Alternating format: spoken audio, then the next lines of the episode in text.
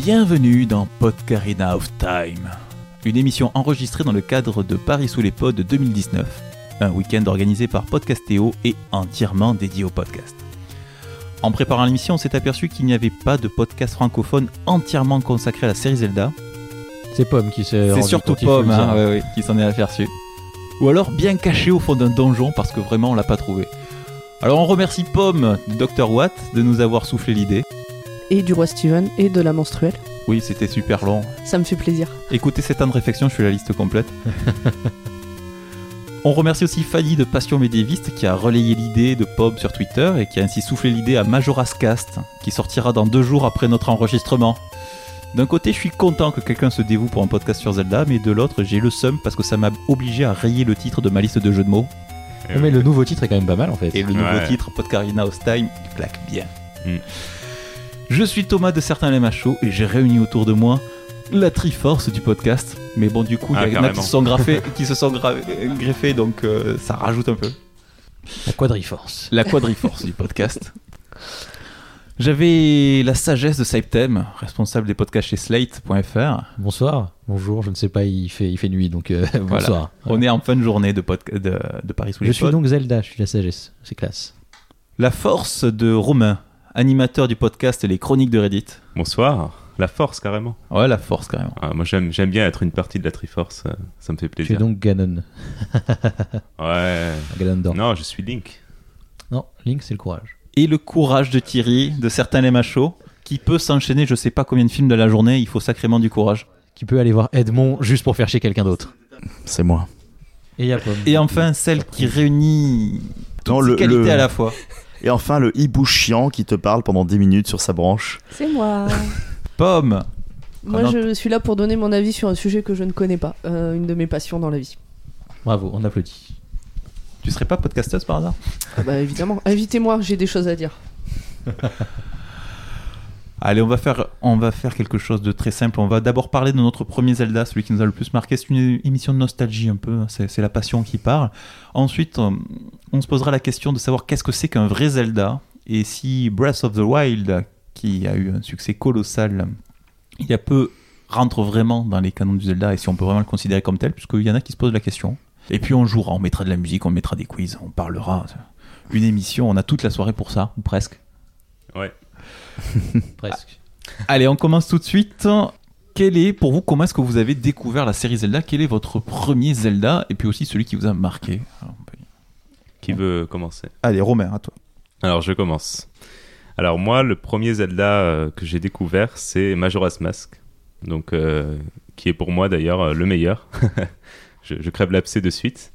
Et en fait, euh, c'est une. euh, il s'est passé quelque chose d'assez particulier, c'est qu'en fait, ce n'est pas moi qui avais la console.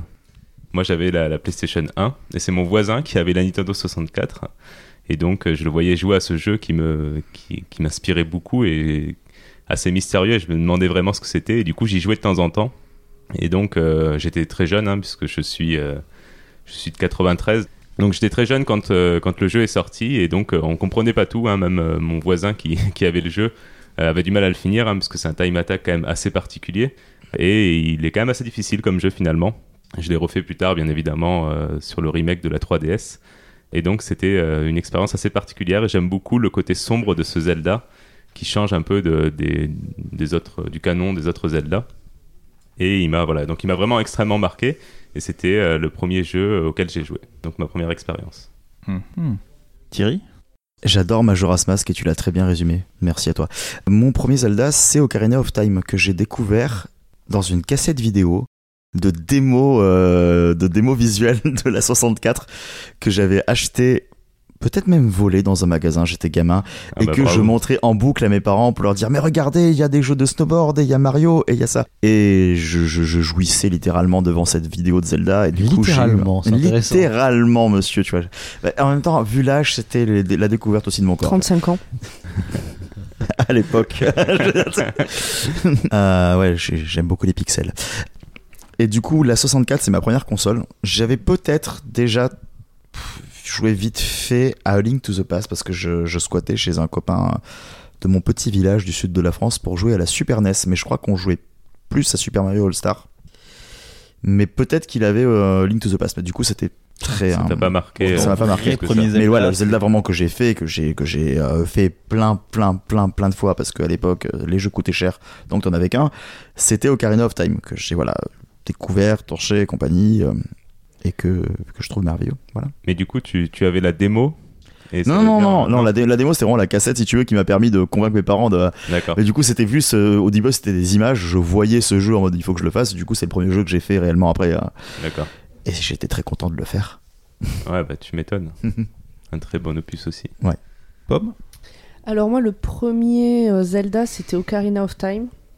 Par contre, j'ai dû y jouer une heure et ça m'a saoulé. En fait, à cette époque-là, j'explique, j'explique, Pourquoi elle est venue? Pour donner mon avis sur un sujet que je ne connais pas, je l'ai déjà dit. Alors, j'explique. À cette époque-là, moi, je jouais à Final Fantasy VII. C'était mon jeu. Et mon frère avait acheté Ocarina of Time et- sur Nintendo 64. Et Final Fantasy VII, c'est du tour par tour. Donc, t'as le temps de réfléchir à l'action que tu vas faire pour attaquer le méchant, machin et tout. Zelda, non. Ça t'attaque. Faut donner des coups d'épée. Et ça me foutait dans un stress monstre. Et du coup, je passais pas un bon moment. J'arrivais pas à caler comme il faut la caméra. J'arrivais pas. Donc, en fait, euh, j'avais un jeu que j'adorais, qui me passionnait, versus un jeu qui me foutait en stress, bah, j'ai très vite arrêté de jouer au jeu qui me foutait en stress. Et donc, mon Zelda, bah, c'est euh, le dernier, euh, Breath of the Wild. Breath of the Wild euh, sur Switch. et là, par contre, je, je suis absolument fan de ce jeu. euh. C'est un jeu, c'est même devenu un jeu doudou un peu. Genre Ah ouais. quand j'ai des gros coups de mou ou de, de fatigue, de pas bien, bah, je branche le jeu et je monte en haut des montagnes et je regarde le paysage et je cueille des fleurs et, et je me promène et, euh, et voilà. Et j'adore ce jeu. Donc ton Zelda, c'est le Breath of the Wild. Donc mon Zelda, donc mon, c'est pas mon premier, mais mon Zelda, c'est Breath of the Wild. Septem. Moi, le tout premier auquel j'ai joué, c'est euh, Link's Awakening. Donc sur Game Boy, puisqu'il y a eu un remake genre 3 ans après sur Game Boy Color. Euh, mais moi, je jouais vraiment la version euh, Game Boy sortie en 93 en France, fin 93. Et je pense que j'ai dû y jouer 2-3 ans après, quand, quand j'avais plutôt 6 ans quand même. Il fallait, euh, il fallait se jouer à, si jeune, c'était pas possible. Donc il n'a rien à voir du coup avec les versions 3D que celle dont vous parlez. C'est un Zelda qui ressemble plus au premier, c'est-à-dire c'est une vue, vue d'au-dessus, et donc c'est un Zelda 2D, qui fonctionne un petit peu différemment des Zelda 3D, euh, et qui est un, à part dans la dans l'histoire générale des Zelda, etc. Il se passe, il n'y a pas, euh, il a pas vraiment l'histoire de la Triforce dedans, il n'y a pas euh, l'ennemi, c'est pas Ganon ou Ganondorf, ou, même pas une incarnation de Ganon ou Ganondorf, c'est un truc complètement à part, et il m'a beaucoup marqué. Euh, je l'ai refait énormément de fois, vraiment. Il a, il a des musiques particulières. Et pourtant, il y a un truc aussi très très particulier à ce jeu-là, c'est que dedans, il y a des références à d'autres jeux. C'est-à-dire qu'il y a une peluche Yoshi, il y a un tableau de Mario, il y a quelques personnages qui sont des personnages de jeux qui ne sont pas sortis en France, notamment le roi Richard, un truc avec des grenouilles, mais qui est inclus en fait dans le jeu. C'est vraiment une, euh, plein de clins d'œil à cette époque du jeu vidéo aussi. Et je le refais avec plaisir. J'écoute encore souvent la musique de, de ce jeu-là, alors que elle a un peu plus vieilli que celle de, de- des épisodes de Nintendo 64. Et je, pense très honnêtement que quand j'y joué pour la première fois, je ne comprenais rien. C'est-à-dire que je, je- lisais à peine, à mon avis, les premières fois que j'ai joué. Je ne sais pas comment j'ai fait pour le finir au début. Mais, euh, mais en tout cas, c'est celui qui m'a le plus marqué, je pense, parce que c'est ta première expérience de ce côté. euh, Il y a des donjons, il y a des énigmes auxquelles il faut, euh, enfin, qu'il faut trouver.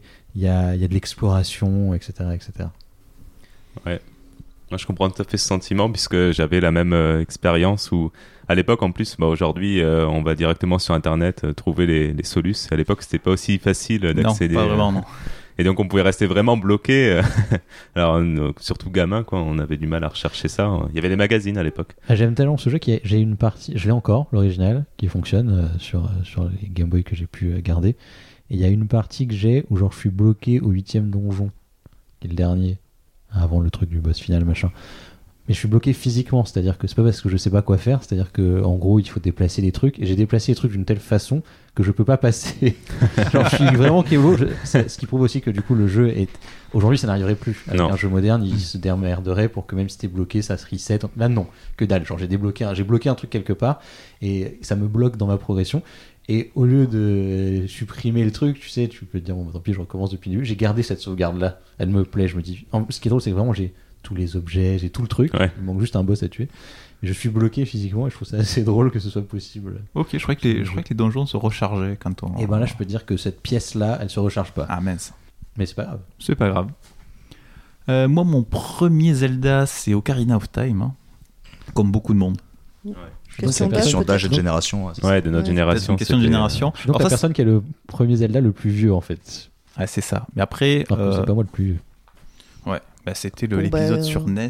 Il y, en a des plus vieux très bien. Hein. Non, bien sûr. Non, mais c'est rigolo de voir que vous avez tous commencé avec du, de la 3D et non pas avec les Zelda 2D qui sont. Euh, oui, alors qu'au final, je dis que c'est générationnel, mais moi c'est plus parce que euh, mes parents m'ont refusé une console très longtemps parce que euh, mes copains de mon âge, bah, justement chez qui on allait squatter, avaient la Super NES. Donc mon premier Zelda, si mes parents m'avaient offert une console à cette époque, aurait pu être Link to the Past, voire non peut-être pas enfin Zelda 2 ça aurait pu mais j'aurais sûrement pas kiffé à l'époque.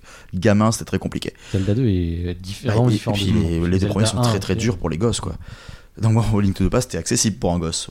Les deux premiers Ouais. Puis quand j'ai eu ma NES, j'avais 6 ans, je sais pas si j'aurais pu jouer au premier Zelda. ouais. Ça, aurait été compliqué.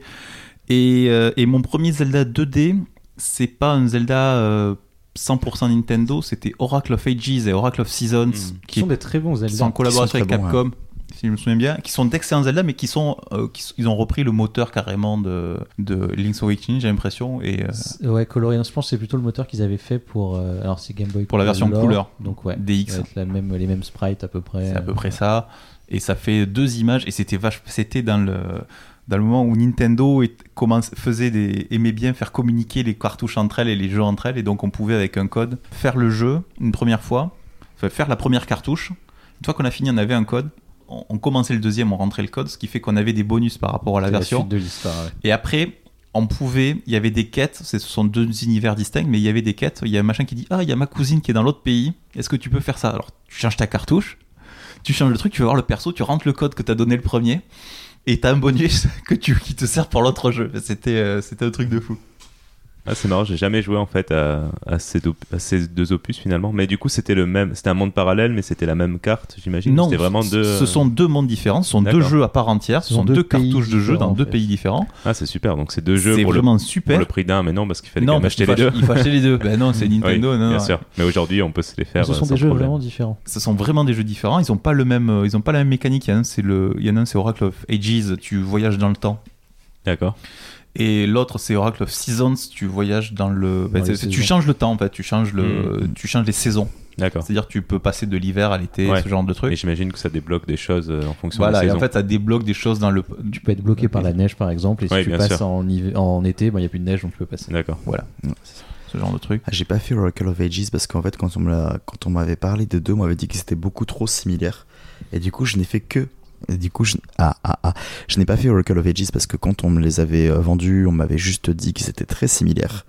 Et du coup, je n'ai fait que Oracle of Seasons que j'ai beaucoup aimé. Donc du coup, je suis déçu. En vrai, ils sont extrêmement différents. Ah, c'est dommage du coup parce que je crois que c'est le seul presque avec peut-être les deux épisodes DS que j'ai pas fait parce que Phantom Hourglass ma cartouche a bugué et Spirit Tracks je ne l'ai jamais fait. Et du coup, c'est les trois Zelda que j'ai jamais fait au final. D'accord. C'est décevant, il faut que je les fasse. Voilà, donc quitte à se les refaire, en plus chacun a, quoi 8, 8, donjons je crois, plus le boss, et une fois que tu as fini l'un et que tu as rentré ton code, que tu finis l'autre, tu débloques un boss encore au-dessus, qui est en fait le boss ultime de la mort qui tue. La vraie fin finalement. La vraie fin, tu débloques la vraie fin quand tu as tout fait. Alors à la base ça devait même être 3 euh, jeux.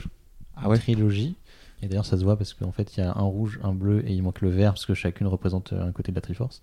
Et c'était trop compliqué en fait le système de code avec trois jeux puisque tu peux faire, là on dit tu peux mettre le code dans la machin, mais tu peux le faire dans n'importe quel sens en fait. Que tu commences par Ages ou par Season, quand on te file un code, tu le mets dans l'autre et ça continue l'histoire. Donc c'est hyper bien pensé puisque du coup t'es pas obligé de commencer d'abord par l'un et ensuite de faire l'autre. Et ils ont pas réussi trop à gérer ce truc-là avec trois jeux qui auraient pu être fait dans n'importe quel ordre. Et du coup, la personne, si je dis pas d'utilise, il me semble que le personnage qui te permet d'avoir les codes pour euh, passer entre les deux, c'est justement la troisième DS qui n'a pas eu son jeu. Et il y a un caméo, euh, enfin il y a une petite blague à ce sujet dans Minish Cap. Parce que dans Minish Cap, tu peux loger les DS à un moment donné, sauf qu'il y a trois DS et qu'il n'y a que deux maisons. Donc, tu peux en choisir une qui, euh, qui, ne sera pas logée, c'est la blague avec Capcom. Minish Cap qui moi était en fait mon vrai premier jeu où j'avais la console et donc j'avais le jeu et qui a été aussi un opus qui m'a beaucoup marqué et que j'ai beaucoup aimé qui se passe, qui est un peu différent des autres, puisqu'il n'y a pas Ganon par exemple. Là aussi, ben, dans celui-là, il n'y a pas Ganon non plus. Oui, dans Oracle of Season et Oracle of Age. Donc finalement, quelqu'un d'autre que Nintendo peut faire un Zelda sans que ça soit une catastrophe, comme on va dire Sony au hasard, mais oui, Euh, il mais y a là, quand en même même eu des temps, catastrophes. on est surtout face à Nintendo qui supervisait beaucoup le projet. C'était une collaboration euh, totale. C'était pas justement euh, la catastrophe Ouais. qu'il y avait eu sur la Philips CDI où la Nintendo Ouais. avait vendu les droits parce qu'ils en avaient plus rien à faire pendant l'espace d'un instant avant de se rendre compte de ce qu'on avait fait avec leur jeu et de revenir en mode ok, on récupère notre licence parce que là ça déconne. Ouais, mais Alors- il y a eu trois jeux, c'est ça euh, non, je crois qu'il y en a eu deux. Bah, je n'ai même plus envie de savoir. Non, Ouais, mais savoir, on ne- oublier. n'y jouez pas et, ne- et en considérer qu'ils n'existent pas. Mais le problème, c'est qu'ils sont, je crois, dans la timeline euh, officielle du coup. Ah quand ouais même. Non, ils ont non. Ils les dans ont- les ont pas mis ils ont pas. Les CDI euh, non, D'accord. Non, non, non. Ah, J'espère pas. Oracle of Ages et Season, oui, Oui. ils sont à part. Hmm. On sait pas trop où les mettre, mais ils sont là. Mais D'accord. sinon, Oui. Bah, euh, ouais. Je crois qu'il est temps de faire une intervention qui prouve à quel point je n'ai rien à faire. C'est que en vous écoutant, je découvre qu'il y a eu des Zelda entre Ocarina of Time et, et le dernier dont j'arrive jamais à me souvenir le nom. Breath of the Wild. Voilà. Breath of the Wild. Là, ce dont on Voilà. Ceux, ceux dont on parle sont sur Game Boy parle, son Game Boy, ouais. et ils sont même pas. Si on voulait s'amuser à faire une storyline, ils, ils ont pas vraiment d'influence dans la storyline. Si on veut s'amuser à faire la storyline, on va pas faire s'amuser à faire ça parce que Ouais, c'est très compliqué. Existent, ouais. Je savais Il y, a, pas. mais il y a- il y en a même des, il y en a même des majeurs qui sont sortis euh, des, pour consoles de salon. Entre temps, parce que en fait, en gros, à chaque fois qu'il y a une console Nintendo, il y a un Zelda. Ouais. J'ai ainsi cru comprendre. C'est le système Nintendo Zelda. 64, t'as, euh, ou qu'il y en a eu deux du coup, parce Ouais, qu'il y a eu Majora's Mask Mask. aussi. Après, il y avait Tu Wind as Waker. euh, GameCube Wind Waker, qui est super. Oh oui. Et après, t'en as eu un sur euh, Wii. Twilight Princess. En fait, techniquement, t'en avais, ouais, ouais, t'en avais eu deux sur Wii. Il y en a eu deux sur Wii, ouais, du Et coup. Skyward Sword, oui. Skyward Sword aussi. Voilà. C'est Donc, Wii, oui, Wii il y en U, a eu quoi. qui Plus sont pour la sortis Wii U, entre- oui. entre la N64 Ah non, pas du tout. le- Il est même pas sur Wii U. Non, en fait, c'est plutôt Il est pas sur Wii U. Breath of the Princess Wild et- aurait dû Non, être c'est sur le. Wii U. Il est pour le new. Il était pour le Wii Motion Plus. Oui. Voilà. C'est ça. C'était pour vendre le Wii Ah bon, Motion Plus. Ils avaient euh, fait ça, le. c'est du business, quoi. Mais du coup, moi, j'ai pas fait euh, Skyward Sword parce que je n'ai pas eu la Wii U Bah, et fait- j'avais revendu ma Ouais. Wii depuis bien longtemps parce qu'il est sorti tard quand même hein, sur Mais Wii. c'est est plus sorti le Twilight sur Princess qui a cheval sur les deux consoles en fait. Bah, Twilight. Princess était initialement pensé pour la GameCube et finalement ils se sont dit bah la Wii arrive donc on va l'adapter sur la Wii et le problème c'est que c'est exactement le même souci qu'avec Breath of the Wild c'est que bah du coup la version euh, vu qu'ils ont énormément boosté la version sur GameCube elle est bien mais elle bug et du Ouais. coup elle a vachement de ralentissement et Breath of the Wild pareil si tu le fais sur Wii U c'est bien mais tu sens quand même que le jeu commence enfin que la console Switch. commence à atteindre la Déjà fin que et sur que la Switch, Switch va, le, euh, va le faire tourner à merveille quoi On, va continuer l'émission. On parlait de, de l'épisode CDI qui n'est pas vraiment Zelda, hein, qu'on a oublié, qu'on a effacé. On parle de Breath of the Wild qui casse les codes. Et on arrive à se poser la question finalement, c'est quoi un Zelda? Est-ce que le Breath of the Wild, qui est très différent des autres, reste un Zelda? Et qu'est-ce qui fait que c'est un Zelda? Et qu'est-ce que c'est un Zelda finalement pour vous? Est-ce qu'on peut avoir l'avis de Pomme d'abord? Parce qu'elle a fait justement que un Oui. Zelda. Qu'est-ce Ouais. qu'elle C'est retient de génial. Zelda Qu'est-ce qui- qu'est-ce que tu retiens de celui-là quoi? Qu'est-ce qui t'a fait kiffer? Puisque t'as dit que tu l'adorais vraiment. et- Qu'est-ce qu'un Zelda? C'est un jeu sur lequel il y a écrit Zelda. c'est vrai. Je pense qu'on peut s'arrêter là. Voilà. Euh, on aurait C'est ma fini. définition. hein, Non, non, de- mais surtout, qu'est-ce qui, enfin, toi, qu'est-ce que t'en retiens, quoi? Tu vois? Euh, bah, c'est alors, est-ce que ce que j'en retiens, c'est euh, des trucs spécifiques à Zelda ou spécifiques à ce jeu? Là, c'est un monde ouvert où tu vas, euh, enfin, t'as t'as pas des tableaux que t'es obligé de suivre dans un certain nombre, dans un certain ordre, etc. Si un truc, euh, si t'es sur un, un, un des, des, des boss ou je sais pas quoi qui te gonfle, ben, tu passes à un autre et puis tu reviendras plus tard. Donc tout ça, c'est quelque chose qui m'a plu.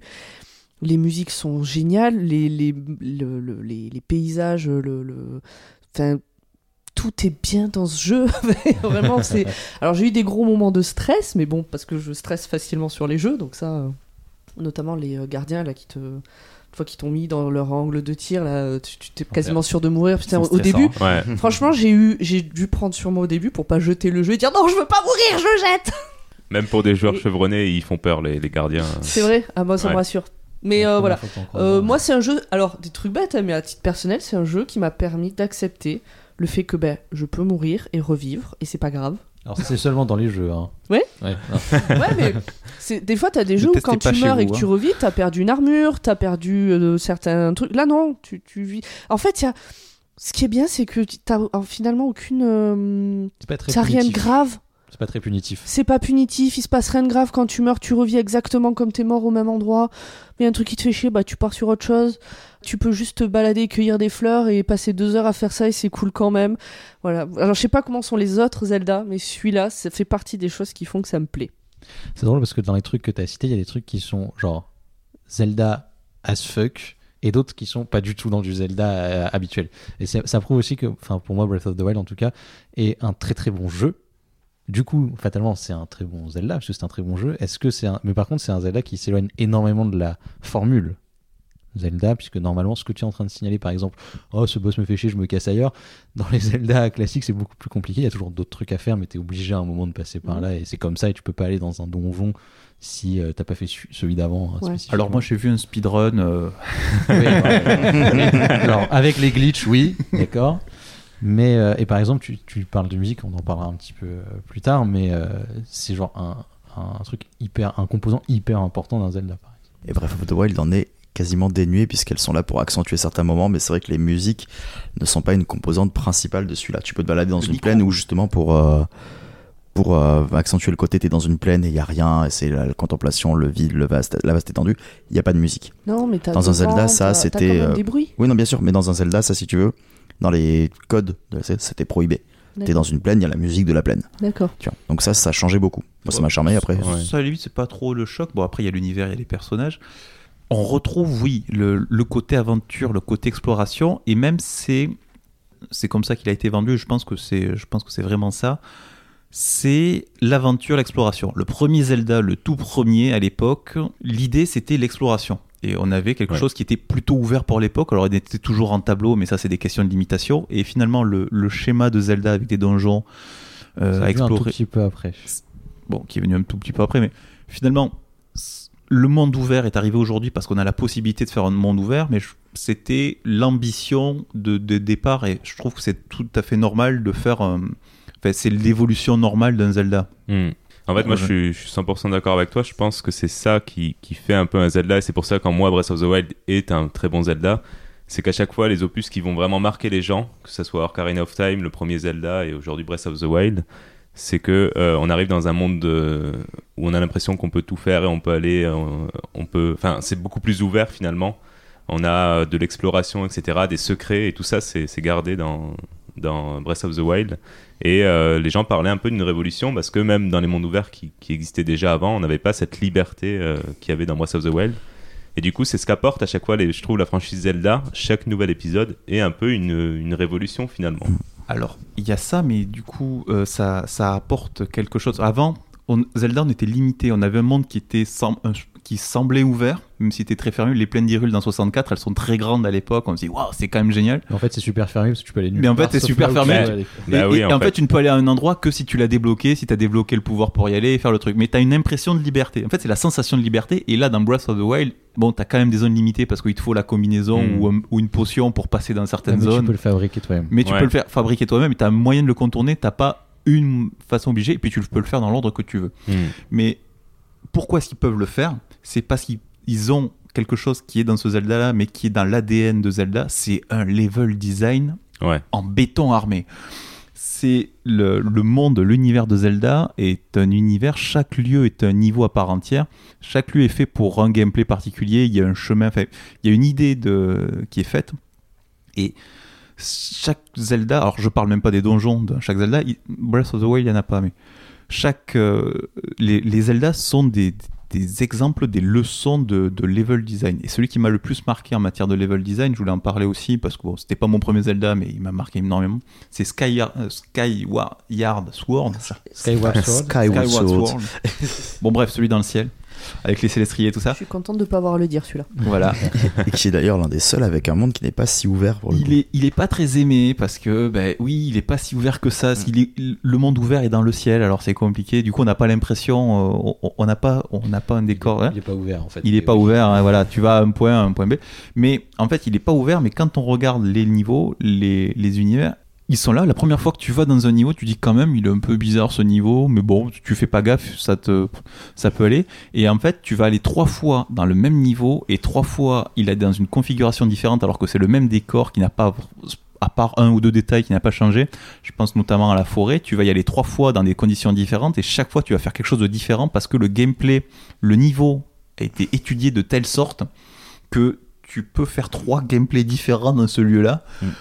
Et Le c'est problème de celui-là, c'est juste hallucinant. Quoi. Le problème de celui-là, c'est qu'il est très linéaire en fait. Oui, alors, T'as Il est vraiment. très linéaire, Mais vrai. on arrive au bout justement de l'ancienne formule et c'est pour ça que Breath of the Wild apporte un souffle d'air, c'est le cas de le dire.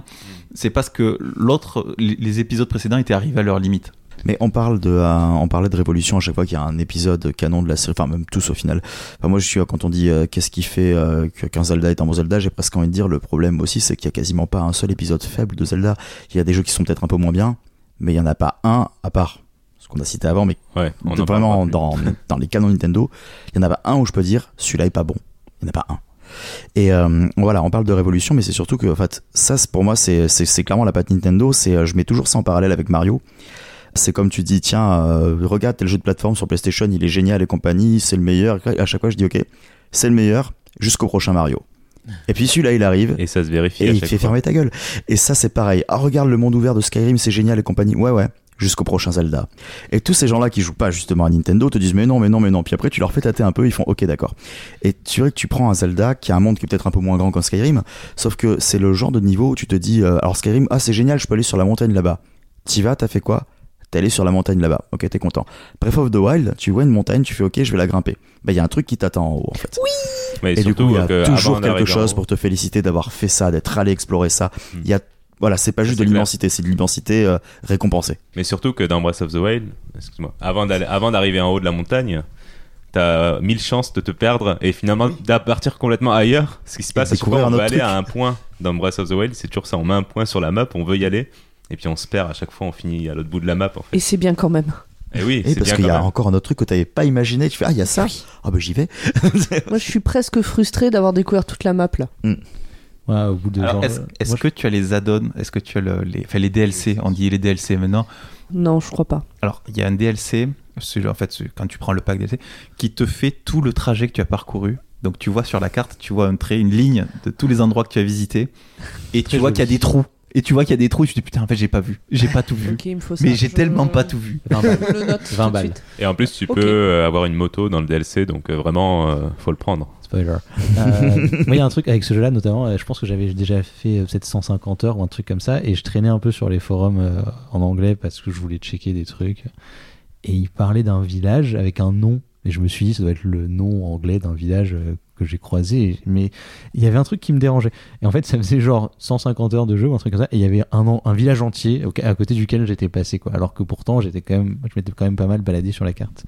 Mais moi, ce que j'aime beaucoup dans ce jeu-là, je trouve qu'il est très fort, au-delà du fait que le monde est ouvert, etc., c'est le moteur de jeu. C'est-à-dire que tu arrives quelque part, euh, déjà, en fait, dès le départ du jeu, enfin, une fois que tu as passé la première heure, en gros, toutes les interactions possibles et imaginables te sont déjà enfin, elles te sont accessibles. Au-delà d'être, elles sont peut-être pas présentées, mais en tout cas, elles te sont accessibles. Donc, tu peux aller partout. C'est-à-dire que si tu veux, tu peux jouer une heure, aller défaire le boss direct si tu veux essayer. Euh, mais surtout, il y a un truc que moi j'avais jamais vu vraiment dans d'autres jeux, c'est-à-dire que le- tu peux interagir avec presque tout dans le monde et il se passera toujours quelque chose. Et d'ailleurs, c'est ça aussi qui fait la durée de vie énorme de ce jeu-là. Quand tu vas su- sur YouTube regarder des vidéos et tout, les mecs s'amusent à déplacer des armoires du château jusqu'à chez eux. Le truc disparaît quand tu te casses, mais en fait, c'est juste rigolo de le déplacer. Tu peux vraiment faire tout et n'importe quoi. Tu peux couper du bois, monter dessus, faire en sorte qu'il t'éjecte jusqu'à un endroit, etc., etc. Et tous les objets peuvent interagir les uns avec les autres. Des trucs un peu bateaux qu'on a pu voir dans d'autres jeux, type euh, je mets le feu à, de l'herbe parce que j'ai un bâton en feu, si je le mets dans l'herbe ça fait du feu. Sauf que là en plus ben, ça crée un appel d'air donc tu peux, tu peux euh, t'envoler. Euh, Il y a toujours des petites interactions comme ça et, et ça montre à quel point le truc a été réfléchi dans son entièreté au-delà de juste dire on a un grand monde où on peut aller. C'est que tu peux interagir avec tout et tous les trucs interagissent entre eux. Et c'est ça, je trouve, surtout la grosse, grosse nouveauté qu'il y avait dans ce jeu-là. Et puis c'est super beau. Puis c'est magnifique. Là, il n'y a pas besoin d'aller taper dans le, le réalisme à tout prix qui justement fait que, c'est- fait que les gens en question bah, sont au final pas beaux et vieillissent mal. C'est que là, du coup, il y a tout un univers graphique qui est respecté et ça fait penser aussi à ce qu'ils avaient fait sur Wind Waker le, avec le cel shading, avec, enfin, avec toutes les techniques utilisées où tout va utiliser cette technique et du coup, t'as pas un seul détail qui va passer au-delà de ça. Et ça, c'est génial, quoi. Wind Waker, c'était génial parce que quand ils l'ont annoncé, donc c'est suite pour, sur GameCube pour Bob. Pour Wind, Waker ressemble à un dessin animé un petit peu en termes de visuel. Donc le cel shading, c'est euh, c'est une technique euh, d'animation en gros. Et, euh, et quand il a été annoncé, genre il y a eu les gens étaient là genre ah mais c'est horrible, on veut un truc euh, réaliste, machin truc et tout. Et en fait quand tu le joues, déjà il est tellement génial à jouer que c'est pas Ouais, et, surtout il a pas vieilli. C'est ce Et que non. tu disais. C'est ça. Du coup, C'est un parti pris. hein. C'est un parti pris visuel, ok, donc vraiment très très euh, clair, mais il a, il a, il a très peu vieilli euh, visuellement, en tout cas. Alors moi par contre, alors on parle de ce qu'est un Zelda ou pas. Moi, pour moi, il y a un truc qui est important dans le Zelda, c'est le donjon. Ouais, j'allais, Et j'allais, ouais, j'allais- exactement. Là, il y a un truc, parce que là, on parle de Breath of the Wild, c'est formidable. Oui, ce jeu est formidable et c'est le jeu de l'amour. Et bien sûr qu'on l'adore et on lui fait des bisous. Enfin, bon, bref. Ok. Et on passe des heures dessus sur ce jeu, mais bien sûr qu'il est excellent, mais il manque un truc qui, pour moi, fait un Zelda. C'est très frustrant. C'est le donjon, mais le vrai donjon. Parce que là, on a des petits hôtels comme ça qui nous permettent d'aller 5-10 minutes euh, sur, euh, sur une énigme euh, avec de la physique ou autre. Alors, ce sont des mini-donjons. C'est-à-dire que ce sont, en fait, les, les hôtels. On, les, on prendrait des hôtels d'une région, on les mettrait ensemble parce qu'ils sont sur la même thématique. On en ferait un donjon entier, ça serait bien. Mais là, on a juste le côté énigme, mais on n'a pas le côté narration du donjon. Il y a y ça dans les bêtes. euh, Ouais, mais alors le- dans les bêtes, il y a ça. tu ouais, vois, mais les bêtes c'est géantes, très, c'est- très court, C'est- que de la C'est 15 mécanique et c'est pas, vraiment une histoire, c'est quatre fois une, une espèce Un de machine peu. et il n'y C'est a, la pas de- faiblesse. il y a pas de narration dedans. Moi, je, ben, je, je, je vais encore faire de la référence au, au dernier, mais fait même que ça soit le, celui sur 64, enfin que ça soit celui sur les deux, que ce soit Ocarina of Time ou même celui sur Wii, euh, quand, Skyward Sword. Skyward Sword, les, les donjons en eux-mêmes sont une histoire. Je, je, je pense par exemple le, le donjon Bouddha par exemple. Tu montes, tu descends en enfer pour remonter au ciel ensuite. Euh, on a le, je sais pas on peut, on a le dans le Zelda 64, on a le, la maison, euh, la maison de la forêt, la maison hantée dans la forêt. En soi, c'est une histoire, c'est un nouvel univers, c'est autre chose. Et puis, et puis on a des boss. On a des boss mémorables, on a des boss qui racontent quelque chose, on se souvient qu'on a affronté un boss. Là, les boss dans Zelda Breath of the Wild, je Ouais. sais pas faire la différence entre chacun, je sais pas dans quel donjon ils sont et à quoi ils correspondent. Je suis d'accord que c'est une Ouais, grosse ils, sont, faiblesse. ils sont thématisés quand même un tout petit peu. Mais Ouais, moi, ils sont fait. après, thématisés, je dis- je mais dis ça pour ils le n'ont pas défendre Un d'identité. petit peu, mais par contre, c'est vrai qu'il manque, il manque effectivement euh, des donjons à thème. euh, notamment euh, des thèmes visuels, parce que là Mm. tout se ressemble. Et quand tu dis euh, si on mettait tous les tous les sanctuaires d'une euh, d'une zone ensemble, ça ferait un donjon, je suis même pas d'accord avec ça parce qu'en fait ils se ressemblent tellement tous Mm. visuellement, j'entends, que c'est c'est euh, ça serait pas ça ferait Mais pas un donjon. On dirait, juste, on dirait euh, le kit du développement d'un donjon avant de, avant d'être thématisé sur son esthétique. Moi j'ai envie de croire que la suite, puisqu'on va parler de, de ce qu'on attend pour la suite, moi j'ai envie de croire que le prochain, c'est le même jeu, c'est-à-dire le même, euh, il- Ouais. il- maintenant qu'ils ont un moteur, etc., mais avec tous les trucs qui nous manquent. Mm. Un peu comme, euh, ah, pas, pas comme ça, mais que ce, qui sortira rapidement, c'est-à-dire comme Majora's Mask est sorti très vite après Ocarina of Time, parce qu'ils ont réutilisé le même moteur, etc., ils se sont dit, ouais, comment on peut faire pour aller plus loin, ils ont rajouté des mécaniques, etc.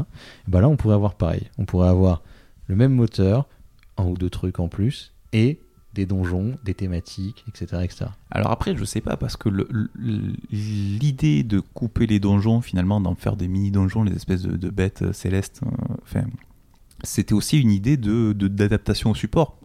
Il faut quand même rappeler que Breath of the Wild il est sorti sur la Switch, qui est une console à la fois de salon et à la fois une console portable. Donc tu peux, tu dois pouvoir jouer à ton Zelda, à ton jeu n'importe où, faire des sauvegardes n'importe quand, et donc les sessions de jeu doivent être. euh, tu pourrais avoir les deux.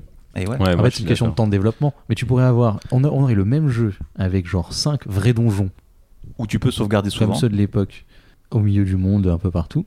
Ce serait incroyable. Mais le, le Moi, je problème. je- j'en rêve. J'en rêve. Ouais, mais en fait, on en rêve tous, mais c'est en fait c'est un peu le problème de cet opus, et, et c'est pour ça, je pense qu'ils n'ont pas fait de vrai donjon, c'est que on a effectivement une énorme liberté, c'est-à-dire que dès le départ, on peut aller partout sur la carte. Il n'y a pas, y a aucun endroit inaccessible et on peut de suite aller se battre contre Ganon. Mais ça, c'est au prix justement des objets qui étaient pour moi euh, une partie, et je pense que c'est un des reproches des gens qui, qui disent que c'est pas un vrai Zelda. Les objets étaient centraux dans Zelda, c'est-à-dire que chaque objet te permettait d'accéder à toute une nouvelle partie du jeu finalement, plein de secrets, il fallait revenir en fait aux anciens endroits et puis on découvrait des, nou- des nouveautés. Et finalement, ils ont voulu s'affranchir de ça pour rendre la carte complètement accessible. Donc maintenant, on a le système de tablette Sheikah avec les sorts qui remplacent un peu les objets, mais ça remplace pas vraiment. Et je pense que ça, c'est difficile d'avoir les deux en fait, parce que comment on fait pour avoir des objets, mais sans les objets, on peut tout faire. Et du coup, enfin voilà, il y a Tu peux pas faire vraiment des de objets qui juste facilitent un peu la vie, mais qui sont pas nécessaires pleinement. Ou tu peux faire des donjons où il n'y a pas besoin spécifiquement d'objets, mais qui restent des donjons avec des thèmes. Un donjon gigantesque où tu utiliserais qu'une rune, par exemple, de la Oui. tablette. Ou alors le donjon n'a besoin que de l'objet qu'on va trouver dans ce donjon, par exemple. Ouais, ou alors Mm. le donjon te permet d'avoir l'option plus de Qui existe effectivement. existe déjà de- l'amélioration de, ta l'amélioration rune du pouvoir qui te permet une Mm. option en plus, un truc qui te qui t'empêche pas d'aller partout où tu veux sur la carte, mais euh, Sur, sur les donjons, je vous conseille une excellente euh, série de vidéos YouTube qui s'appelle Bosky et qui est en fait une, une exploration de comment. Alors, ils ont fait presque tous les épisodes de Zelda, mais pas tous. De comment fonctionnent les gens, comment ils sont pensés, comment ils ont. à quel point. comment on les différencie aussi les uns des autres par rapport à leur construction. On, ils, expliquent bien qu'il y a différents types de donjons en fait dans Zelda, hmm. plus exploration, plus découverte, etc. C'est une super série YouTube. Ah, il y a, je pense, 10 épisodes ou un truc comme ça. Euh, et, c'est vraiment intéressant sur le game design des donjons de tous les Zelda ou presque. Bosky. Et donc là, on parle des donjons, et ce qui fait que moi, je suis encore plus déçu des DLC de ah Breath of the Wild parce qu'on nous avait promis un vrai donjon et on se retrouve avec une machine en plus. Ouais. Et. Euh, ça, c'est clair que tout le monde a espéré euh, ah enfin dans le DLC ils vont nous mettre un vrai donjon et en fait non. Donc c'est un peu. Il y a un autre truc dont on n'a pas parlé sur ce jeu-là, et après, peut-être qu'on passera à la musique. Mhm. Mais euh, c'est l'histoire. Il y a quand même un truc, c'est que la plupart des Zelda sont extrêmement narratifs. On te raconte une histoire du début à la fin, que ce soit dans Minish Cap euh, ou dans Ocarina of Time, euh, Majora's Mask, etc. Il y a vraiment, t'arrives à un endroit, t'as une aventure, il y a une fin. Breath of the Wild, 95% de l'histoire qu'on te raconte, c'est du passé par rapport à l'aventure que tu es en train de vivre, puisque c'est Link qui doit se souvenir de ce qui s'est passé avant son sommeil qui a duré 100 ans. Et même au-delà de ça, ouais, dis-moi. La Belle au Bois dormant. La Belle au Bois dormant, voilà. Ce qui est drôle, c'est que tous les Zelda commencent avec Link qui se réveille, par contre, euh, qui a du mal à se réveiller. Donc il y, a cette composante-là qui, qui, est peut-être logique dans un monde très ouvert, puisque le but c'est quand même que tu puisses aller n'importe où. Donc si on doit te raconter une histoire, c'est très compliqué à gérer, même si j'imagine que c'est faisable.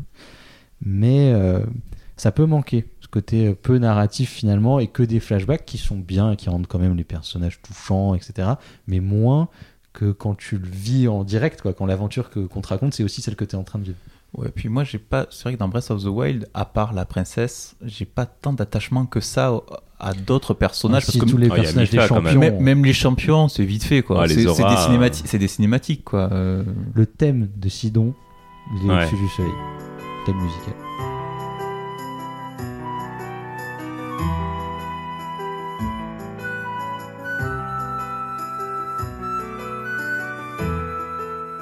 Moi, je trouve quand même que bah, ça dépend desquels. Par exemple, celui des, des Piaf, le peuple des oiseaux, euh, je trouve que je me suis pas trop attaché au personnage, qui est, je trouve, un peu insupportable d'ailleurs. C'est le but du personnage. Ouais, voilà. Mais par exemple, Mifa, donc euh, pour les auras et tout ça, on... enfin, je trouvais que c'est, donc ça marche par un système de cinématique. Effectivement, on voit des cinématiques du passé et euh, nous, on, on, on, interagit un peu quand même dans le présent par rapport à ce qui s'est passé dans le passé. Mais j'ai trouvé ça très efficace, c'est très touchant finalement. Et du coup, je trouve que c'était pas oppressant parce que le problème d'un monde ouvert comme ça où on peut aller partout, c'est que s'il y a une histoire déjà très linéaire, c'est très difficile à mettre en place. Et en plus, ça donne envie, enfin, ça, ça, peut stresser un peu se dire on a envie d'avancer. Alors que là, on n'a pas de pression. On va justement explorer le passé, un peu essayer de comprendre, jusqu'à arriver finalement au boss final qui, en plus, moi, j'ai trouvé très décevant. Mais en fait, c'est pas ça le jeu. Le jeu, c'est pas de finir le jeu. Le jeu, c'est de se balader et de s'éclater dans ce monde, quoi. Oui, après, c'est un parti précis. L'histoire est vraiment au second plan. Là, on est plus sur le gameplay, la liberté. C'est ça qui passe d'abord. Ouais. Alors, on a parlé de musique. Est-ce qu'on ne se ferait pas une petite pause musicale? Allez. Allez. Bah, c'est parti. c'est bien, puisqu'on t'a pas trop entendu, c'est quoi ta, ta chanson préférée? Ma chanson ton morceau préféré. Oh là là. Alors, de le... tous le ceux auxquels tu as joué. Ah là, ah attends, je vais, je, vais, je vais redire la même chose que pour ma, pour ma vidéo VHS. non, euh, le problème, c'est que moi, je me suis biaisé. En fait, je me suis, je m'écoute très régulièrement, et vraiment très régulièrement pour le coup, un extrait orchestral qui était fait, alors je sais plus quel orchestre, et je crois que c'était dirigé par un des compositeurs, hein, justement, des musiques principales du jeu, qui fait un medley de Zelda qui dure 18-19 minutes à peu près, où il va y avoir les thèmes principaux et plein de thèmes en fait euh, des différents jeux. Et c'est ça que j'aime écouter. Et donc en fait, il y a tellement de thèmes que je trouve dingue. Après, moi j'aime bien tout ce qui est très épique, donc du coup je vais être très attaché euh, au thème des, diverses plaines d'Irule, que ce soit le thème principal de Zelda dans, euh, A Link to the Past, que je trouve dingue et qui a aussi donné, enfin c'est le thème qui a été le plus le plus remanié. C'est celui qu'on retrouve très régulièrement, euh, un peu retouché dans tous les Zelda. Et euh, ouais, tout le thème de la plaine d'Irule, même euh, je dirais dans, dans of Time, moi ça m'avait rendu dingue à l'époque. Je, me baladais des heures là-dedans, juste pour écouter la musique en boucle, entendre la variante de nuit, entendre. Enfin, juste. voilà quoi, c'est. Hmm.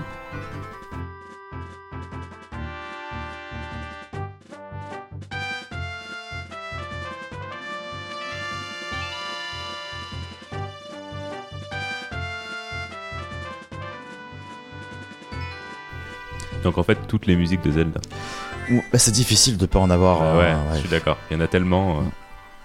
Il y a peut-être des musiques un peu plus faibles, mais alors par exemple dans les morceaux qu'on joue, dans, dans les morceaux qu'on doit jouer avec les divers instruments et compagnie, où des fois il y a des thèmes qui sont un petit peu euh, plus légers parce qu'ils sont plus simples à jouer et qui font, servent juste à avancer ou à faire des interactions.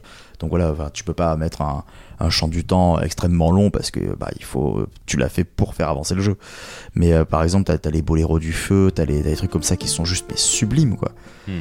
Et euh, qui même avec les, euh, les moyens techniques de l'époque, qui sont pas des moyens très musicaux, c'était du midi ou c'était autre chose, rendaient quand même quelque chose de très épique qui te prenait au trip et, euh, et qui te t'emmenait dans l'aventure quoi. Grosse BO, hein, ce Ocarina of Time. Ouais, enfin tous les autres même. hein. Là, là, parce Ouais. que tu me dis ça, moi, dans les, dans, les, dans les morceaux, quand on devait choisir, bon, je parle même pas de, de la musique sur l'écran titre, rien que ça. Où là, on a une balade, hein, on a le cheval qui passe, ça siffle derrière, tu veux quand même- l'entendre. Bon, on va le mettre en intro du podcast, je pense, ça peut être sympa. Mais, mais non, sinon, mais je, moi, les, les, les airs que j'ai dans la tête et qui tournent en boucle, c'est la, c'est le, c'est le bois perdu, quoi. C'est le. Ouais, et là, Ouais. rien que tu le dis, on- dans notre tête, on est en train de le chanter, Et, quoi. et, et, et, et je pensais aussi, alors je me souviens plus du nom exact. Non, c'est le chant du, du moulin. Bien sûr. Le thème de la tempête. Le si thème de la tempête, exactement. bêtises. Song of Storms. Exactement.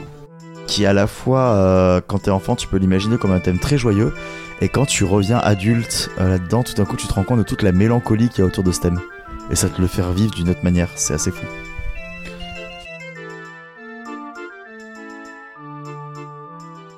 Et dans Breath of the Wild, euh, Pomme, il y a une chanson qui t'a marqué ou pas? Enfin, un morceau. Il y a pas de Alors, chanson. Depuis tout à l'heure, j'y réfléchis. Je sais qu'il y en a un et je suis incapable de le retrouver. C'était où et quand dans le jeu Bah, euh, sinon, je saurais. euh, À la 58e heure. Mais c'est euh, non, mais justement, alors je sais qu'il y en a plusieurs qui me marquent, genre le village Goron euh, et tout ce qu'il y a autour. euh, Très percussif. Ouais, voilà, bah, voilà, merci, je cherchais le terme.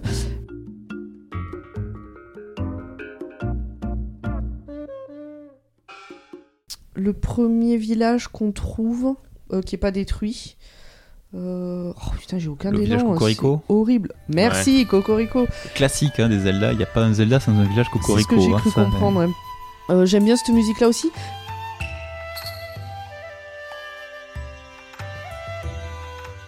Je sais qu'il y en a une qui me plaît particulièrement, mais j'arrive pas à retrouver.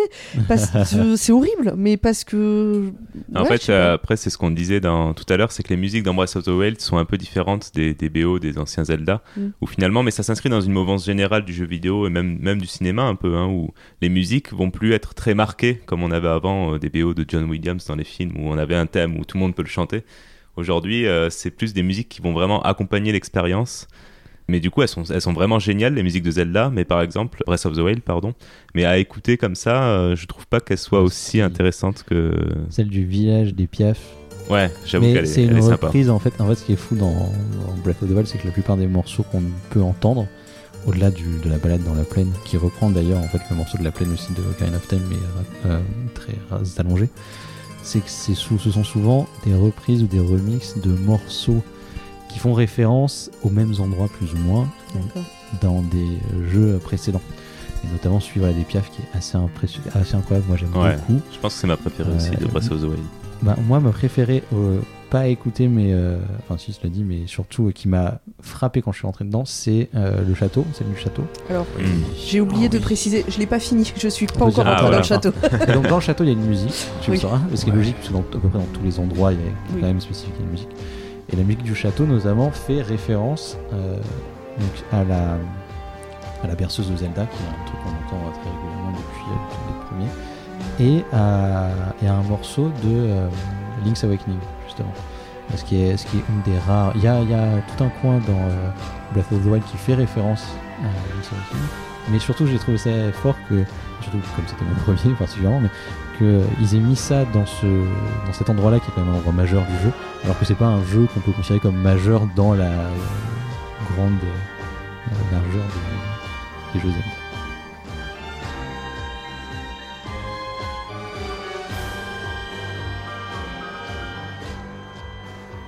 Toi, ta chanson préférée, dit ton morceau Alors moi, mon morceau, mon morceau préféré, c'est relié à mon, à mon jeu préféré. Finalement, c'est Majora's Mask et c'est tout simplement le, le thème de la ville qui en fait est un peu joyeux mais en même temps angoissant parce qu'en plus on a toujours cette lune qui se rapproche et qui et du coup c'est ils ont bien réussi je trouve dans la musique à retranscrire cette idée. C'est que même dans la musique c'est un peu angoissant en fait. Et, euh, et en plus bon je pense que c'est parce que c'est lié à des souvenirs.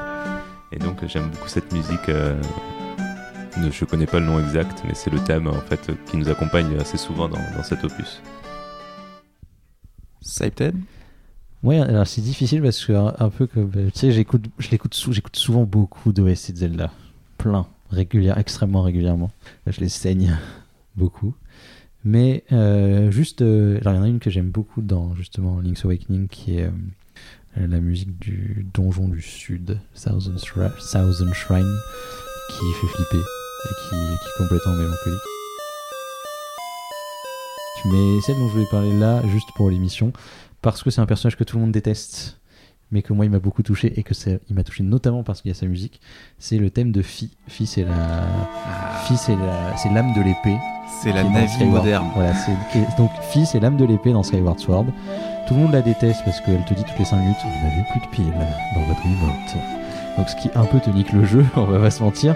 Surtout quand tu penses que tu vas être coincé par une énigme, elle te regarde, elle te fait enfin la réponse est là. Donc tu n'hésites jamais sur ce qu'il faut faire dans ce jeu comprends qu'on puisse détester le personnage. Moi, il m'a beaucoup touché. Je vais complètement spoiler la fin du jeu, mais c'est pas grave. Euh... J'écoute pas, parce que j'ai pas fait le jeu. Et eh ben, tu peux, tu peux enlever tes écouteurs, donc tu m'entendras pas. À la fin du jeu, du coup, comme c'est l'âme de l'épée de légende, et que donc c'est ça serait être le premier de toute la, de toute la saga. Donc en fait, on crée la Master Sword dans le truc. Et à la fin, évidemment, comme il est l'âme de l'épée et qu'il faut, euh, faut sceller le mal, puisqu'on est, on est Link, on scelle le mal, elle rentre dans, dans l'épée et elle nous dit bah, Je vais m'endormir pour toujours, adios, euh, à plus tard. Et il y a son thème qui joue à ce moment-là. Et c'est hyper touchant parce que c'est un, un, compagnon que tu as eu pendant tout le jeu. Elle t'a accompagné du début à la fin. Et là, elle te dit J'ai kiffé, je suis un robot. Et j'ai appris en fait ce que c'est que l'amitié. Parce qu'elle te, te le dit pas exactement comme ça, mais elle te le dit. Et euh, bah, je m'en vais. Voilà, je reste dans, dans, dans l'épée. Et ce qui est extrêmement fort dans Breath of the Wild, je repars à Breath of the Wild, mais il y a une référence à ça donc ça, je ne sais pas de quoi je parle, mais c'est une référence à ça. C'est dans Breath of the Wild, Zelda dit qu'elle entend l'épée à un moment. Et on sait du coup quand on a joué au jeu précédent de quoi elle parle. Et surtout, quand tu fais euh, le premier DLC, je crois, donc pas celui qui te permet d'avoir des donjons supplémentaires, mais celui des, euh, des épreuves de l'épée qui te permet de renforcer ton épée. Quand tu finis de renforcer ton épée, euh, version définitive, c'est des, en plus c'est hardcore, c'est challenge, ils sont ouf. Et ben il y a un tout petit son, genre un truc vraiment, ça dure, je pense, une demi-seconde. Et en fait, c'est l'effet sonore de Fi dans Skyward Sword. Et le mec et euh, l'arbre mojo te dit ah, vous avez restauré votre épée à sa pleine puissance, blablabla. Bla, bla, bla, et juste ces petits détails-là, qui sont euh, des, des, détails musicaux extrêmement euh, simples, je les trouve très touchants. Voilà. Alors moi j'avais pensé aussi, on parlait, on parlait de morceaux épiques. Hmm. Euh, moi, je pense ben, Sky. La vallée Gerudo, c'est le meilleur. La vallée Gerudo. Mais même le, le, thème juste de l'épisode avec Faye, justement, avec Fi,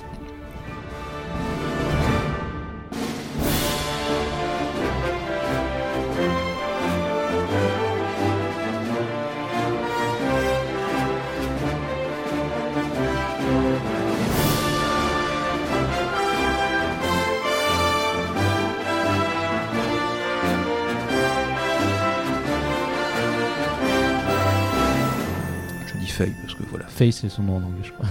Et euh, donc, ouais, non, le thème de l'épisode, le, thème même. Euh, Premier épisode avec un thème symphonique. Et ben voilà. De base. Eh ben, la thème symphonique de base, boum, c'est de l'épique, vas-y. En plus, c'est les 25 ans aussi de la série, donc c'est Ils ont fait une série de concerts à cette époque. Ouais. J'en ai vu un. C'était... Ça devait être super, ouais. J'ai vu Koji Kondo, qui est donc le compositeur principal de la série, venir s'asseoir au piano et dire Je vais vous jouer mon truc préféré quand même de ce que j'ai composé. Et là, tu fais Ah oui. Alors, c'est quoi? Si je dis pas du c'est la berceuse de Zelda. Ah. Il te la joue au piano genre 10 secondes parce que ça dure pas très longtemps et t'es content. Tu m'étonnes.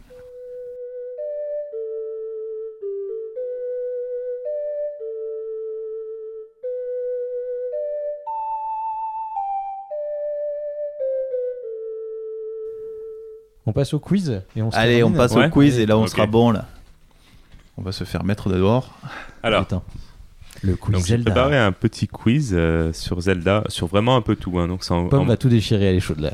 Je suis- je suis au taquet, Alors, il y a peut-être des questions euh, que- auxquelles tu ne pourras pas répondre, mais euh, ce qui est bien, c'est que. euh, C'est que tu on- pourras essayer quand même d'y répondre. Voilà, et puis ça, nous- ça vous- j'espère que ça vous fera aussi à vous découvrir un peu des, des choses. Donc c'est pas que sur les jeux, c'est aussi sur euh, l'univers étendu, enfin un peu tout ce qu'il y a autour de Zelda. Donc je voulais commencer par une question euh, toute simple. Alors j'ai la question, j'ai des propositions, mais d'abord je vous laisse essayer d'y répondre parce que je pense qu'il y en a où vous connaîtrez directement les réponses. Mais du coup, c'est en quelle année est sorti le premier Zelda? C'est en 86. Voilà, en 86 au Japon et en dire 87 aux 85 US. pour déconner. Eh bien, c'est- oui. Eh ben, t'étais dedans. Bah, du coup, je vais essayer de donner des réponses à chaque fois maintenant. Ben ouais.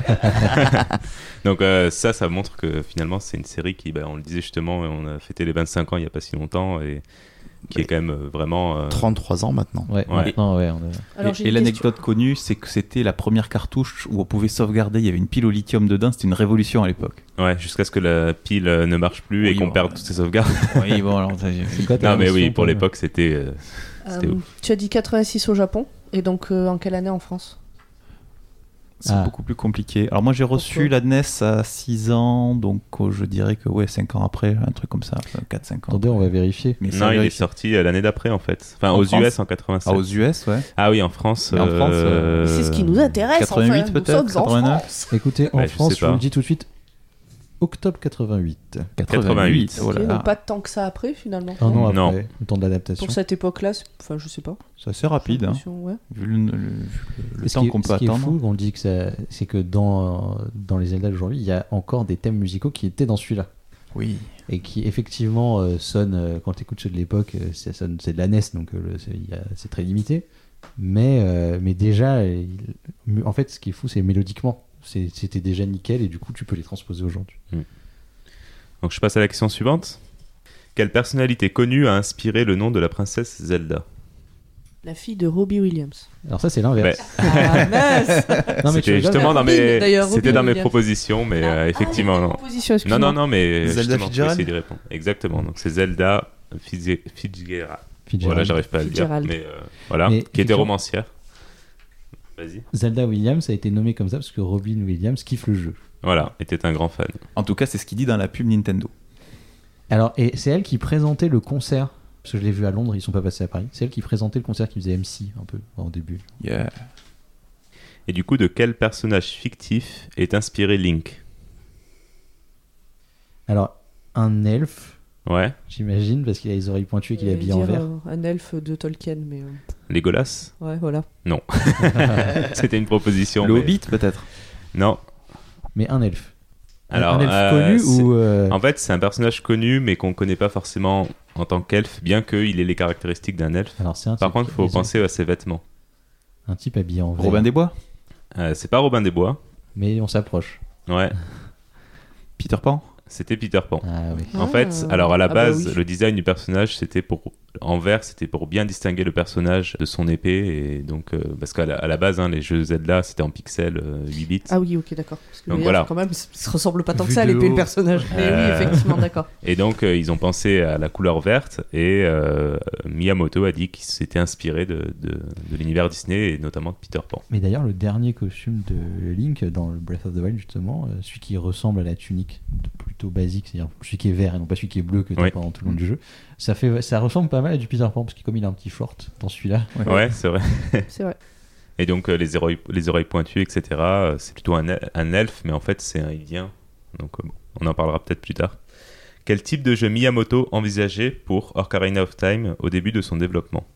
Donc là je parle du type de jeu. Je vous mets quatre propositions parce que je pense que... un jeu de course de voiture. Voilà. Mais est-ce que c'était un FPS, un roguelike, un jeu de stratégie ou un space shooter?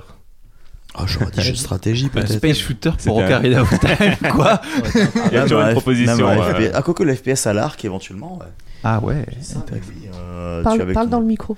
Non, c'est- non, oui, euh, je- je- enfin, j'aurais dit jeu de stratégie, mais au final, quand tu y réfléchis, hein, FPS. le je. FPS, ça peut, ça peut passer. Ouais. Bah, c'est ça, c'était un FPS en fait, et ils ont abandonné l'idée, donc c'était une... surtout être à la première personne, parce qu'ils voulaient qu'on se sente plus dans le personnage et qu'on ait euh, la vision 3D euh, en, en vue première personne, mais ils ont abandonné l'idée au moment où ils ont pensé à Link enfant et Link adulte, et dans ce cas-là, on pouvait plus les distinguer en FPS, donc euh, ils sont repartis en TPS, donc où on voit euh, le per- son personnage. Bah, tant mieux parce que je n'aime pas les phases de FPS. Je Ouais. déteste les Console. FPS. Oui, Bah, on est d'accord. J'aime bien ça, mais pas sur, ma- pas sur console, pas sur manette, j'ai j'ai vraiment du mal avec ça. Mais ça aurait été du coup un tout autre jeu, je pense. Enfin, Ah bah ça aurait été Metroid Prime. Ouais. Ça aurait été- Et les contrôles auraient été difficiles. Mais à l'époque, mais oui, mais bien avant, donc peut-être sans les optimisations de... et, et les Mm. pro- Bah, sauf que Metroid Prime se joue très très bien à la manette. Oui, mais il a progressé. Parce que il y a de Nintendo- l'expérience. Là, bam. Mais j'ai quand même du mal, bons. même s'il est optimisé, j'ai quand même du mal. Je, est je ta- sais très bien, il y en a qui se régalent et je suis très content, quoi. Mais c'est juste que. Quelle est ta prochaine question? Alors, ma prochaine question, elle est un peu difficile. Donc, c'est dans Ocarina of Time, toujours. Contre qui les auras étaient-ils en guerre auparavant? Contre qui qui? Les auras étaient-ils en guerre? Les auras. Bah, contre les Iliens. Ils étaient en guerre contre les Iliens, ouais. Ah T'as ouais. une bonne connaissance. Alors ça, c'est un truc qui... Enfin, moi, je trouve ça assez sympa. Il y a eu pas mal de guerres, finalement, entre les différentes espèces. Les Iliens, c'est donc le perso- les- Ouais. la race principale, on les va elfes. dire. Donc, euh, celles, ceux qui ressemblent à des elfes. Voilà. Les les Zelda, mecs de et... Zelda est un Ilien. Ça, c'est bon, je l'avais. Ouais. C'est pareil euh, dans Breath of the Wild. Et en fait, il y a eu des guerres aussi entre les Gorons et les, et les Gerudo, etc. Donc, euh, il y a eu plein de guerres, en fait, mais dans les opus, finalement, on, on voit pas vraiment ça, finalement, nous. hein. On a toujours un ennemi euh, comme ça, et les, les peuples sont jamais non plus vraiment reliés les uns avec les autres, mais euh, ils sont pas en guerre pendant les opus. Enfin, il me semble pas. Et je trouve que c'est assez marrant, ça. Il y a d'ailleurs un truc dans Breath of the Wild qui est, je pense, le seul. Alors, souvent, quand t'as quand même des, genre, des voyageurs dans chaque. euh, des voyageurs Mm. d'un d'un autre pays dans chaque. euh, Oui. Pas des pays ou races ou comme on veut. Et dans Breath of the Wild, il y a un village que tu peux créer où il y a tout le monde. Oui. Fi- Le Oui. village de zéro. Il est trop bien ce Exactement. village. La musique Ouais. est trop bien. Le, la- musicalement, je vais, je vais reprendre des marottes de musique évidemment comme d'habitude. Mais musicalement, ce village est hyper intéressant parce que t'as toujours le même thème tout le long du jeu. Mais au début, je sais plus quel personnage t'as- tu fais venir en premier, mais disons que tu fais venir un Goron. Donc t'as d'abord les percussions. Ensuite, si tu fais venir un Zora, ça se rajoute. Mm. Et donc euh, tu Ah. as plus euh, les ah, plus qu'ils ont comme instrument euh, pour, euh, pour les Zora. Et ainsi de suite. Et comme tu Oui. peux les faire venir dans des sens différents, t'as plein de mélodies différentes. Enfin, c'est toujours la mélodie, mais t'as plein de versions différentes du même morceau jusqu'à ce que tu arrives à la version finale quand tu fais venir tout le monde. Mais c'est le même morceau qui juste se rajoute par strat. Tu sais que j'étais absolument pas au courant, alors que pourtant j'en ai quand même fait une énorme partie. de village ce- qu'on peut créer de zéro. Voilà. Et ben vas-y. Eh ben voilà. C'est ce que tu fais ce soir. C'est la, te- c'est la quête des bâtisseurs, en fait, je crois. C'est- Ah.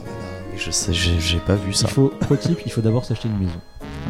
Oui, c'est peut-être ça, en fait, que tu as une pas fait. maison dans le village. où Il te demande de loin. 36 000 fagots de bois et, et après du pognon. et tu- Mais après, ça, On c'est les quêtes à la Zelda. hein. Ça, ça fait partie des, des quêtes à la Zelda. C'est toujours des quêtes. Va chercher le truc là-bas, va chercher ci. qu'on n'a pas Échange ça avec ça, échange ça avec ça. Ça, c'est un des points du Zelda. Les quêtes. euh, Bah, les quêtes, ça a été introduit dans Link's Awakening. Il n'y en avait pas avant. Il n'y en a pas dans Link to the Past, par exemple. Euh, là, pardon, je veux dire la quête de justement de d'amener des objets euh, les uns les autres.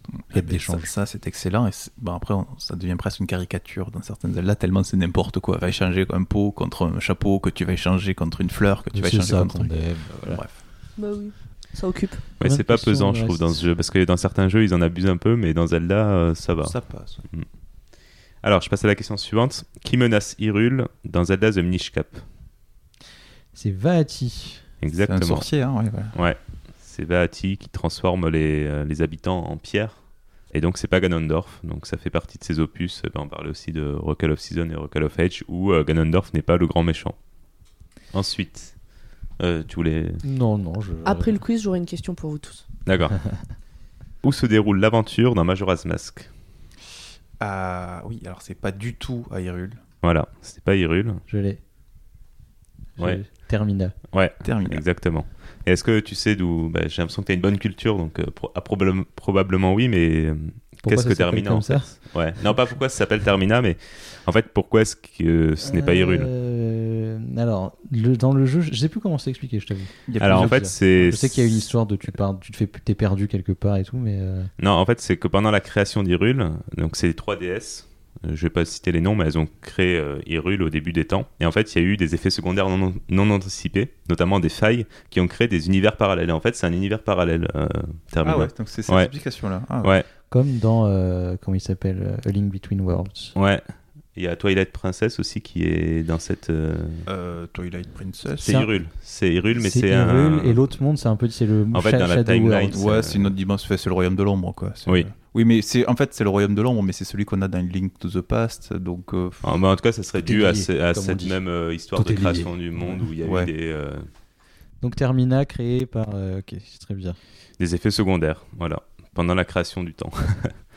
Je rentre pas plus dans les détails parce qu'en fait, il y a l'histoire. Bon, il y a un bouquin, Hyrule Historia, qui est très bon. Ah, ouais, mais alors ça aussi, c'est la timeline. Donc du coup, c'est la timeline officielle parce que les fans se sont demandé pendant un moment, mais dans quel ordre ils sont et c'est quoi l'histoire. Mais euh, même la timeline officielle est un peu foireuse parce que comme ils n'y ont pas réfléchi et qu'en fait. Eux-mêmes l'ont dit, hein, ils n'y ont pas réfléchi, bah mais comme les gens leur demandaient, ah, mais oui, mais on veut une timeline, ils en ont créé une. Et d'ailleurs, Breath of the Wild, bien malin, celui qui saura le caser quelque part. Ah, c'est fait exprès, c'est casé genre 350 000 ans plus tard en disant qu'en fait tout était vrai, mais pas trop, mais on sait pas.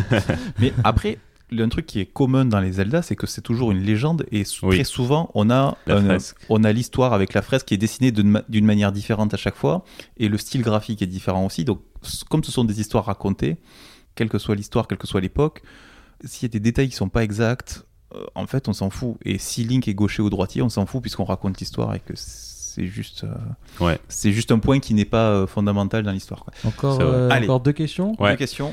Dans Ocarina of Time, pourquoi Link n'a pas de fée au départ, comme les autres Kokiri bah, mais là, on va spoiler. On va spoiler là. Oui, alors il y a beaucoup de spoil de toute façon dans tout ce quiz. Je suis un peu désolé, j'aurais dû l'annoncer. Bah parce qu'il est dans un village, enfin parce, parce qu'il est dans un village qui n'est pas le sien et parce que c'est pas un Kokiri mais un Ilien. Voilà. Mais euh, bon, on le, découvre assez vite, il me semble. Ah, vous spoilez un jeu qui est sorti en 98, quoi. C'est pas. C'est vrai. Euh, non, mais à des gens qui écoutent un podcast sur Zelda, je pense qu'on est tranquille. Ouais, ouais. Ah, s'ils sont allés jusque maintenant, jusqu'à ce, ce, bah, si les mecs n'ont vu que des speedruns où le mec plie le jeu en 10 minutes, bah, ils voient pas grand chose. ils voient pas grand chose. Et une ultime question avant la question surprise de Bob. euh, moi, c'est pas une question quiz, c'est une ah. question. Euh, Alors, je crois qu'elle va nous demander ce qu'on question quelle est la seule fée mal connue de l'univers de Zelda? La, quoi, tu dis? La seule fée mal. Je sais pas. Ah, c'est pas le vendeur là, euh, le petit lutin. Tingle Non, c'est pas, une fée. Il se prend pour une fée, mais. non. en fait, c'est à. va lui dire que c'est pas une fée, tiens, Tingle. C'est à elle dans, donc dans Majora's Mask. Parce qu'il y a deux fées au départ. C'est une des fées de Skull Kid. Non? Voilà. Enfin, de la personne qui était Skull Kid avant d'être Et en fait, c'est la seule fée mâle de, de l'univers de Zelda. Tous les autres sont, sont des femelles. Voilà. Eh ben, merci euh, pour ce petit quiz. Bah, pas de souci. Alors, du coup, grâce à ce quiz, euh, et ce qui va encore prouver que j'ai toute ma place dans ce podcast, euh, je découvre que euh, bah, les, tout ce qui est, bah, je sais rien moi, les gorons, tout ça, c'est, ça se retrouve plus dans tous les jeux, beaucoup mhm. de jeux. Euh, je ne le savais pas, donc voilà. Donc ma question pour vous qui avez joué à plusieurs opus, c'est est-ce que quand vous retrouvez à chaque fois tous ces éléments qui sont les mêmes, est-ce qu'il n'y a pas une lassitude au bout d'un moment? Je, vais, répondre. C'est jamais les mêmes. Hein. Je vais répondre en premier. Non, c'est une attente en fait. Alors, ils sont pas dans tous les jeux. Ils sont dans beaucoup de jeux. La plupart de ces races-là, notamment les Gorons, les Zoras, ont été introduites dans Ocarina of Time, donc qui est quand même celui qui est considéré comme le premier de l'ère moderne que tout le monde a adoré, etc., etc. Un des plus grands jeux de tous les temps, euh, blablabla. Même s'il y avait des Zoras déjà dans d'autres, mais sous une autre forme, pas des gens avec qui tu peux parler. Les Zoras de rivière. Des Zoras de rivière, et voilà. Ils te créent des méchants, quoi. C'est plutôt une sorte d'attente, en fait. Alors, il n'y a pas de lassitude parce que ça représente. C'est plus des, des, symboles. Des codes. Composantes et des codes. Ça veut pas dire que on n'aimerait pas en avoir des nouveaux, mais tu les attends. Et dans Wind Waker, par exemple, qui est suite sur GameCube, qui se passe sur, dans la mer, au, global, en gros, il y a de l'eau partout et tu navigues et tu vas dans des îles, euh, et ben il n'y a pas de Zora. Ah oui. Ouais, ce qui est quand même vraiment. C'est dans celui-là qu'ils ont inventé les piafs, justement, ou les ritos. Et pendant, longtemps, c'est demandé si les Piaf n'étaient pas les descendants des bah, Techniquement, c'est ce qui est raconté dans le jeu. Alors, dans le jeu, dans Wind Waker, il raconte que ça n'a pas de sens. C'est-à-dire que ça n'a aucun sens. Subitement, il y a eu un grand déluge. Donc, les types qui vivent dans l'eau se sont transformés en oiseaux. Ok, les mecs. Voilà. Mais euh, donc, il n'y a pas de Zora dans celui-là. Il y, a les, y a les ritos, les Piaf, qui qui n'existaient pas du tout avant en fait, qui ont été inventés dans Wind Waker et qu'on n'a pas retrouvé. Si je dis pas de bêtises, ils sont pas dans Twilight Princess. Mais je ne les ai vus dans non, aucun autre épisode. Ils sont pas dans Skyward Sword. Ils sont dans aucun autre épisode parce ils que... sont par contre dans. Euh... Mais c'est pas les mêmes en fait. Dans Breath of the Wild, et c'est pas les mêmes parce, qu'il y a aussi les auras. Donc. Euh... Oui. Okay. Et parce que dans Breath of the Wild, euh, bah, dans dans Wind Waker, c'est des humanoïdes avec des ailes un peu. Dans, dans Breath of the Wild, c'est complètement des oiseaux qui sont un peu humanoïdes, mais du coup, c'est pas la même race, quoi. Et du coup, ils ont pas la même origine. Mais effectivement, ils disent aussi dans Real Historia que les Piaf dans Wind Waker sont issus des Auras, ce qui pour moi n'a aucun sens. C'est parce que les Auras ne sont pas, sont pas adaptés à l'eau salée. Ouais, mais il y a mm. les auras des mers, il y a les auras des rivières. Les enfin, Il y a des épisodes où il y a des donjons. Euh. enfin bon, on pourrait en parler pendant des heures. Donc on kiffe les retrouver. La réponse à ta question, c'est on, on, les, on les attend. Ouais, mais c'est toujours remanié, c'est toujours retravaillé. Il n'y a jamais un moment où tu te dis tiens, c'est le même personnage, c'est le même village, c'est ah, t'es mm. content de les retrouver, mais c'est comme si tu faisais un jeu réaliste euh, qui se passait sur la Terre et que tu sais que si tu vas à tel endroit, tu vas avoir tel genre de peuplade avec telle culture en fait. voilà, tu sais que dans cet univers Zelda, bah, c'est établi, il y a ça. Et euh, tu es content de les retrouver. en fait, on est, attaché à, à ces personnages-là qui sont des symboles, et notamment pour les gens qui ont joué à Majora's Mask, c'est encore plus fort parce que dans Majora's Mask, tu les incarnes tu peux être toi-même un Zora, être toi-même un Goron. Et donc tu as un, attachement encore plus fort à ces peuples-là parce que tu les découvres un peu, leur culture, etc. Et c'est comme certains personnages ou noms de personnages qui reviennent de jeu en jeu. Tu as envie de les retrouver, au-delà de Link, Zelda et Ganon, ou Ganondorf, tu as envie de les retrouver ou du moins de retrouver un petit. Parfois c'est juste un petit clin d'œil, tu vois, mais euh, ça suffit. Et puis c'est une question qu'on se pose pas dans l'heroic fantasy quand on croise des nains et des elfes. Ah, ok, d'accord. Euh, c'est un peu le. Ce sont des archétypes, quoi, finalement. Ok. Merci d'avoir répondu à cette question. C'était une bonne question. C'était Podcarina of Time. Merci Septem. Mais je t'en prie. Merci Romain. Mais de rien. Thierry aussi, merci. Merci à toi. Et Pomme. Mais merci de m'avoir accueilli. Non mais c'est bien, comme ça au moins si tu as compris, c'est qu'on peut être compréhensible, euh, même pour ceux qui sont pas hardcore fans. Et donc c'est bien. Donc on peut parler au plus grand nombre, même ceux qui ont juste joué un jeu, et ça c'est cool. Bon bah parfait. Merci à vous, merci à Podcastéo. Ouais, j'étais très content moi aussi de présenter l'émission, enfin de présenter l'émission, de participer parce que là il n'y a pas vraiment de présentation hein, sur le coup, c'était un peu. T'as drivé, t'as drivé. J'ai drivé un peu, oh vite fait, vite fait. Bon, en gros, c'était un vrai plaisir de parcourir les plaines d'Irule et nos souvenirs ensemble. Merci à Podcastéo pour Paris sous les pods, ça représente des ressources épiques de sagesse pour l'organisation, de force pour rassembler tous ces podcasteurs et de courage pour les supporter.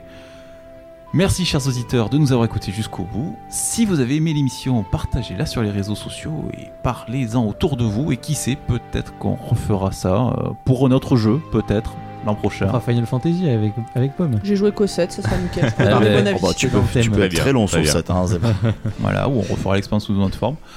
En attendant, je vous invite à écouter les autres émissions de Paris sous les pods ainsi que les podcasts de tous mes camarades. Je vous dis au revoir et des bisous, bisous, et des poutous. Bisous, au revoir. Bye bye.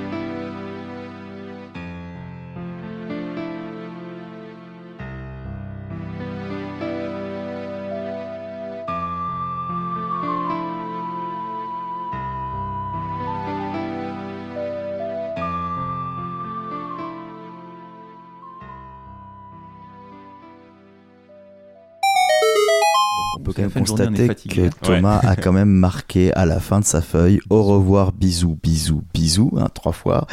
Euh, donc voilà, nous n'avons donc la preuve que chaque fois que vous écoutez des épisodes avec lui, Thomas ne vous aime pas. Il y a écrit sur sa feuille bisous, bisous, bisous.